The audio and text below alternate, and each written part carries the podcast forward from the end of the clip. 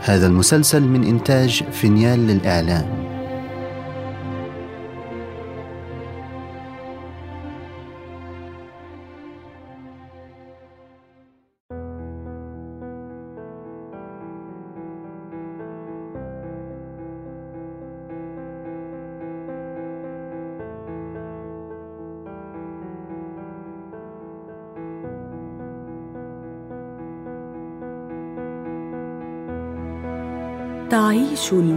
طويلا. تعيش كانها الأبد. أراكم تصنعون الحياة وتمضون. لكنني اليوم سأصنع الحكاية والحياة معا.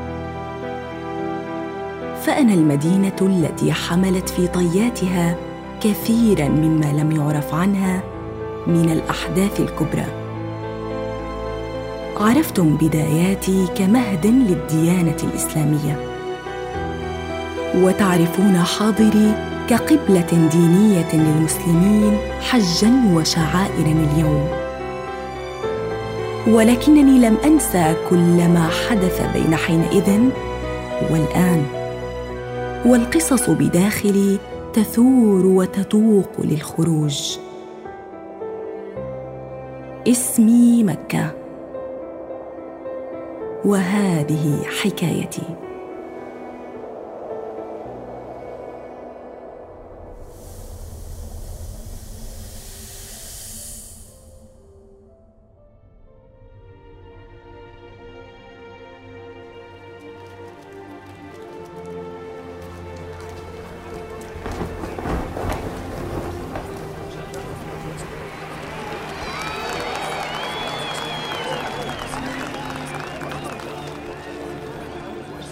تأملت ما كان واقعا جراء هذا التهليل والتجمع الغفير للناس. في ذلك اليوم من العام 1335 للهجرة يومها رأيت الراية العثمانية تختفي من كل جوانبي لتحل محلها راية جديدة لم يسبق لي أن شهدت لها مثيلاً. تكونها أربعة ألوان الأحمر والأسود والأبيض والأخضر. راية مملكة الحجاز الفتية التي يكون ملكها الشريف الحسين بن علي. مملكة ممتدة من الحجاز إلى الأردن فدمشق فالعراق. قد نجح الشريف الحسين في مهمته التي كان مهموما بها. فتمكن من الانفصال عن الدولة العثمانية وإنشاء مملكة مستقلة.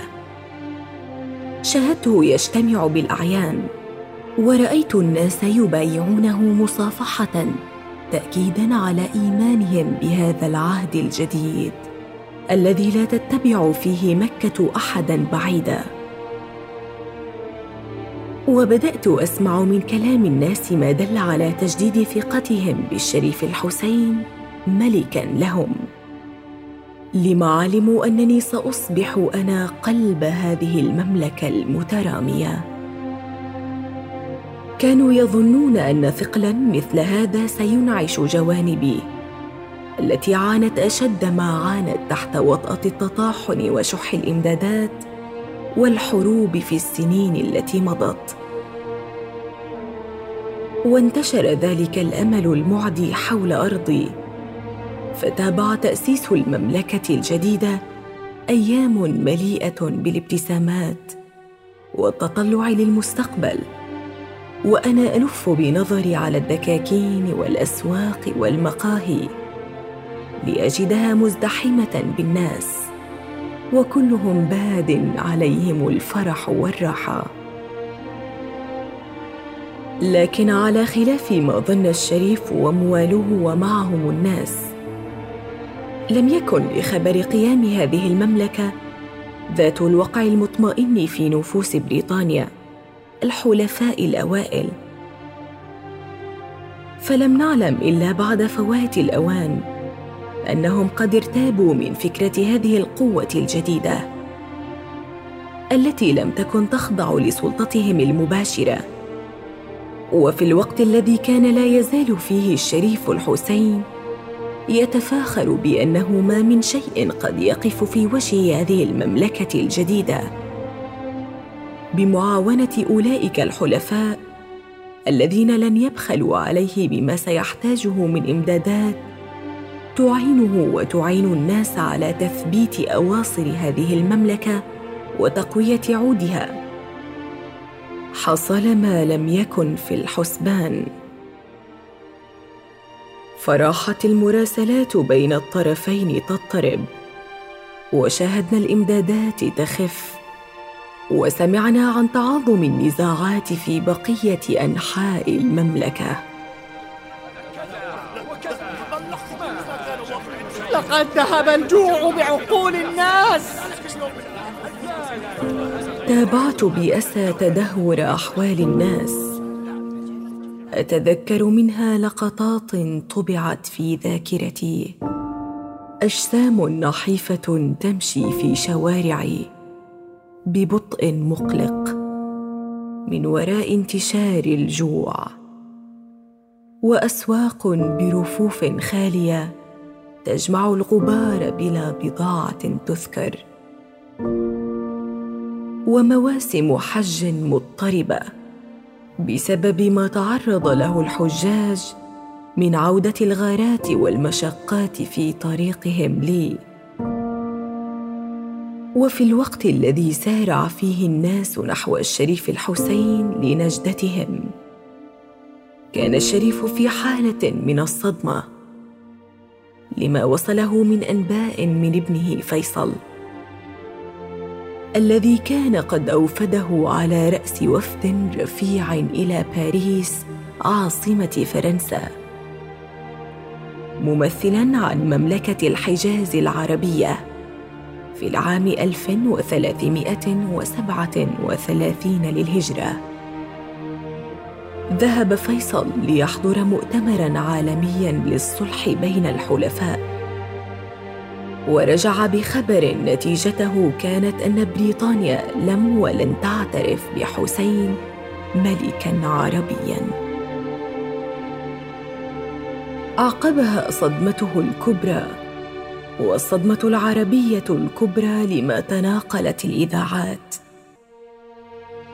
وبعدها الألسنة والوكالات عن أخبار اتفاقية وقعتها الدول التي كانت تتصارع للاستئثار بأكبر جزء من المساحات العربية في صراعها مع الخلافة العثمانية.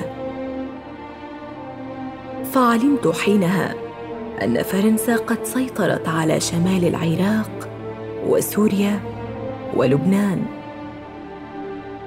وأن بريطانيا قد أخذت السيطرة على جنوب العراق والأردن وفلسطين. وتساءلت عن مصيري أنا فهل سأقع تحت الحكم البريطاني أو الفرنسي أيضا؟ استرقت النظر لقصر الحسين. لأرى فوره غضبه لما علم أن بريطانيا لا تنظر له كملك. بل كمجرد طرف محرك للأحداث لخدمة مصالحها. وأن أجزاء من المملكة العربية المنشودة قد فرقتها وتقاسمتها مع حلفائها الجدد. عندها حاول بشتى الطرق أن يثني القوة الإنجليزية عن تنفيذ ما وعدت به في الاتفاقية. ولم يفقد الأمل في أن يكون ملكا بل خليفة للمسلمين. وهذا ما شهدته يوم أعلن نفسه في العام 1342 للهجرة خليفة للمسلمين بعد أن سقطت الخلافة العثمانية. وركزت أنا على إعادة ظهور شيء ضاع عن انتباه بعض عامتي في وسط الفوضى. وهو عودة أثر خلاف قديم بين الشريف الحسين وبين الأمير النجدي عبد العزيز آل سعود.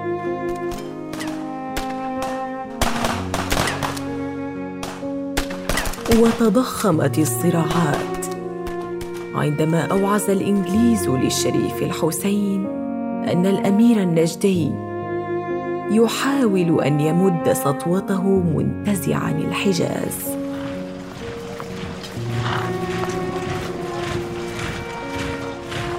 أخذت أسمع الخطوات العسكرية تتعاظم للمرة الأولى منذ أن أعلن قيام الثورة العربية.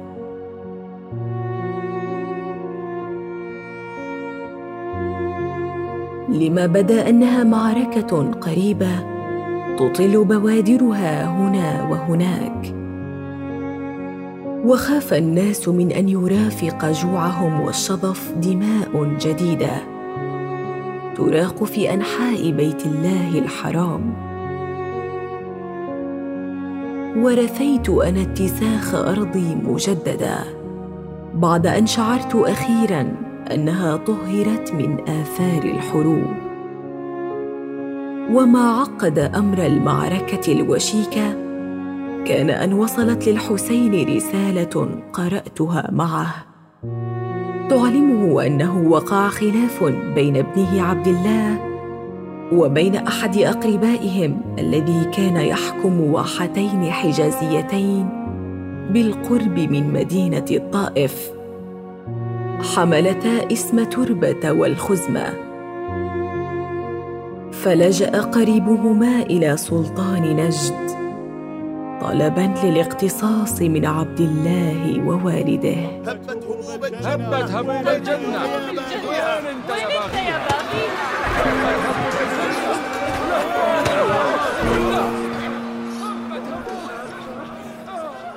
وقعت المعركة أخيرا. ولكن بعيدا عن أرضي. قرب موضع الواحات في تربة. ورغم قوة وعتاد جيوش الشريف الحسين بقيادة ابنه عبد الله إلا أنها خسرت المعركة كليا. ونجحت قوات الأمير النجدي في السيطرة على الواحتين. ولما رأيت عبد الله يدلف إلى ارضي خاسرا ومقهورا. وما على جسده من جراح علمت أن نجاته كانت أعجوبة. لم يستطع الشريف أن ينسى هذه الواقعة ابدا رغم ما مر. وقد سمعت بعدها بمدة يسيرة. ابنه عبد الله يتحدث إلى أحد الأعيان قائلا. فلقد وجدته بعد رجوعي إلى مكة على غير علمي بجلالته فأصبح كثير الصلف كثير النسيان قليل الاعتماد على من كان يعتمد عليه. وللمسألة خطورتها. وأخذت أراقب التبدل الكبير في شخصية الشريف كما وصفه عبد الله. إلا أنه أصبح أيضا لا يستمع إلا لمن يتزلف له. مقربا من ينافقه ويدلس له حال الواقع وضعف المملكة وما حولها وتفككها. وكان يداني أكثر ما يداني. أولئك الذين يمعنون بالتزلف عن طريق إشاعة الأخبار الكاذبة عن الأمير النجدي الذي أصبح نده الرئيسي. فأنا لا أنسى أحد تلك الأيام والشريف الحسين يجلس منصتا بحبور لاحد أولئك المتزلفين الذي انطلق قائلا ألسنة سنة قحط في نجد يا مولاي. وقد جفت الآبار وهلكت الألوف من الإبل. صحيح. سبحان الله. أنت يا بني أعلم بأحوال نجد. كما أن ابن سعود مسخن يا سيدي مضروب بالرئة. يقال أنه السل هذا الداء. لا يعيش صاحبه. صحيح صحيح. سبحان الله لا يصدقني الخبر غيرك. لا أحد. و- وقد خرجت عليه قبائل الإحساء وهم يقولون أنهم لا يبغون إلا الشريف حسين. وهذا الذي أقوله دائما ستخرج عليه القبائل كلها وكلها تجيئنا بإذن الله. لكن لم تخرج أي من تلك القبائل عن طاعة الأمير النجدي فعلا. وفي الوقت الذي راحت تتراجع فيه قوة الشريف الذهنية والبدنية. تراجعت سمعته أيضا. لما راح يزيد من الضرائب على أهل مكة وزوارها مشاركا التجار والحمالين بل حتى الخبازين وغيرهم في رزقهم اليومي. بدلا من أن يعينهم فيه لكي يستطيع أن يعوض ما تم قطعه من المعونات الإنجليزية. وسمعت ما تهامس به بعض أهلي عما وصلهم عن السلطان النجدي من سمعة طيبة. وعن أنه كان لا يحكم بين الناس إلا بالعدل في كل ما دخله من البلاد. إضافة لكونه لا يفرض على أهلها ايا من الضرائب التي أرهقت كاهل معشره لا حاجة في عامنا هذا لأهل نجد. في السنة التي نصب فيها الشريف الحسين نفسه خليفة إلى جانب الملك. استشعر قوة تجعله يمارس نوعا جديدا من الضغط على الأمير النجدي. فما كان منه إلا أن منع حجاج نجد من دخول الحج في موسم حجهم ذاك. الذي صادف العام 1342 للهجرة. وأدى ذلك إلى اضطراب عظيم. أعلن على أثره سلطان نجد الحرب على الشريف الحسين. نحن لا نود أن نحارب من يسالمنا ولا نمتنع عن موالاة من يوالينا. ولكن شريف مكة كان دائما ما يزرع بذور الشقاق بين عشائرنا. ولست أرى في تطور الأمور ما ينعش الأمل بل أرى الأمور تزداد شدة وإرباكا. ولا يحسن الاستمرار في خطة لا تعزز حقوقنا ومصالحنا.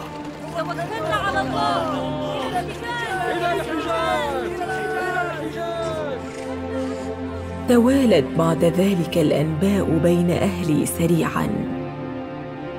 وقامت حرب جديدة بين قوات الشريف وقوات الأمير النجدي التي حملت اسم إخوان من طاع الله.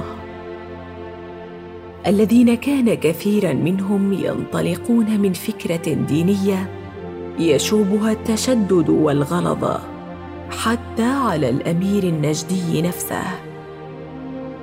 لم تكن الحرب قد وصلت إلى أبواب بعد بل بدأت أول ما بدأت في شرقي الأردن التي كانت تحت حكم عبد الله بن الشريف في نفس العام الهجري.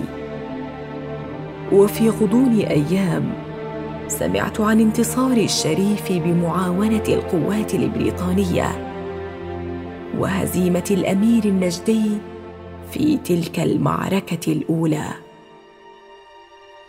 لم تلبث بعدها الأمور أن تصاعدت حتى وقعت معركة الطائف. ولمحت ما يأتي من أنباء عن المعركة على وجوه أهلي. فقد ارتاع كثير منهم. لما علموا أن قوات إخوان من طاع الله قد انتصرت في معركة الطائف. وأنهم قد قتلوا كل من كان في طريقهم في المدينة. بعد أن انسحب منها الشريف علي بن الحسين وفي غياب الأمير عبد العزيز الذي لحق بهم. كما أن ما حدث من تدمير للبيوت والأملاك عظيم. جعل المدينة التي كانت تعرف فيما تعرف. بمصيف الحجاز البهي. مدينة أشباح مهجورة ومدمرة. وفي وقتها تعاطفت مع مثيلة المدينة. وبقيت أتأمل كيف قد أشعر إن قدر لي نفس المصير. لأترك خالية لا حس لي. لا ناس أتفرج عليها ولا حياة أراقبها ولا صحبة إلا الجثث والأشباح. وبالرغم من تاريخي الطويل مع بني آدم لم أستوعب إلا في ذلك الوقت الإدراك الذي لم أنسه إلى الآن. وأنا أشاهد وأسمع عن آثار حرب شن العالم كله. وهو أنني لن أفهم ابدا. شهية بني آدم للعنف والقتل باسم السيطره مهما رأوا من عواقب وموت. يقال أن رجال الإخوان قادمون إلى مكة. توقعت ما شاهدته على وجه الشريف الحسين. من حسرة وذعر يوم وصله نبأ الهزيمة. وركزت أكثر على ما راقبته في الوقت ذاته من مجموعة من الاجتماعات بين أعيان مكة في الخفاء. فكانوا يقضون الليل والنهار في مشاورات ومراسلات خارجة وآتية إلى مدينة جدة ومنها. في الوقت الذي كان فيه أهلي يفرون مني إلى جدة نفسها بأعداد كبيرة. خوفا من الحرب الوشيكة حيث قد ينالهم ما نال أهل الطائف. فودعتهم أفواجا. بعضهم في مركبات وبعضهم على الأقدام. في مشهد أثار في داخل الشعور أن المصير الذي خفته لا مفر منه. ولم يكن إلا أن أتى هاتف للحسين من جدة. وقد فهمت سبب تلك الاجتماعات التي عقدها الأعيان.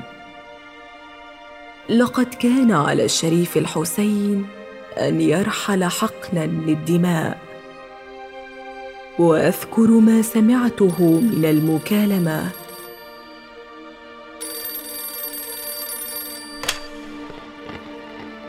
مولاي بناء على الوضع الحرج الذي وصلت إليه البلاد قررت الأمة تنازل جلالتكم. لسمو الأمير نيكا علي. علي؟ ابني؟ أنا وابني شيء واحد. وإذا كنت قد صرت عندكم بطالا فلا بأس. ولكن لا, لا أفهم ما القصد من هذا. أنا وابني شيء واحد. لا يهمني أمر الملك من أي شخص كان. ولكنني لا أتنازل لولدي علي أبدا. استمرت محاولات إقناع الشريف الحسين وقتا قبل أن يرضخ أخيرا لمطلب الأعيان. ورحل عن أرضي حقنا للدماء من ذلك العام نفسه. تابعته كما تابعه من تبقى من أهلي وهو يرحل إلى جدة في قافلة ضخمة. ما ان رحل الحسين حتى دخل الأمير النجدي عبد العزيز مصحوبا بجيشه. ليجد من بقي من أهلي يهربون إلى منازلهم. وتفاجأ أهلي لما أعطاهم الأمير الأمان قبل أن يتوجه للحرم معتمر. وقد كانت المرة الأولى التي أمعن فيها في تأمل ذلك الأمير الذي كان مهيب الجسد عظيمة. يومها سارع الأعيان والعلماء واهلي مستبشرين بقدومه وبالعهد الجديد الذي يحمله. فكان أن قربهم واجتمع بهم في ثاني يوم لوصوله. خاطبا فيهم. إن أفضل البقاع هي البقاع التي يقام بها شرع الله. وأفضل الناس من اتبع شرع الله. وإن لهذا البيت شرفه ومقامه. من رفع سمكه سيدنا إبراهيم عليه السلام. وقد عظم العرب أمره في جاهليته. فتعالوا نتعاقد ونتحد. والذي أبغيه في هذه الديار أن يعمل بها بما في كتاب الله وسنة نبيه في الأمور الأصلية. أما في الأمور الفرعية فالاختلاف فيها رحمة. والآن أنا بذمتكم وأنتم بذمتي. وأنا منكم وأنتم مني. وهذه عقيدتنا في الكتب بين أيديكم. إذا كان هذا مقبولا عندكم تعالوا نتبايع على العمل بكتاب الله وسنة رسوله وسنة الخلفاء الراشدين من بعده. نبايع نبايع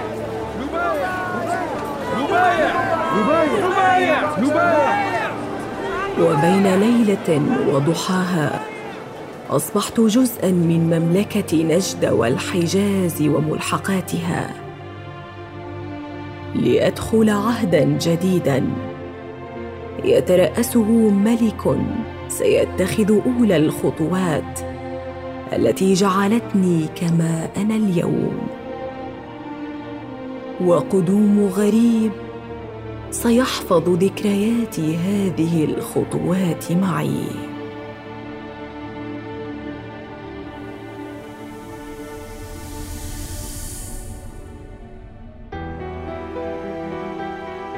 فتلاشى عصر وحلت مكانه حقبة جديدة. ولكن حكايتي لم تنتهي. فطالما يستمر الوقت بالمرور تنمو في داخلي فصول جديدة. وتسرد قصص أخرى عن مكة وما يحدث فيها.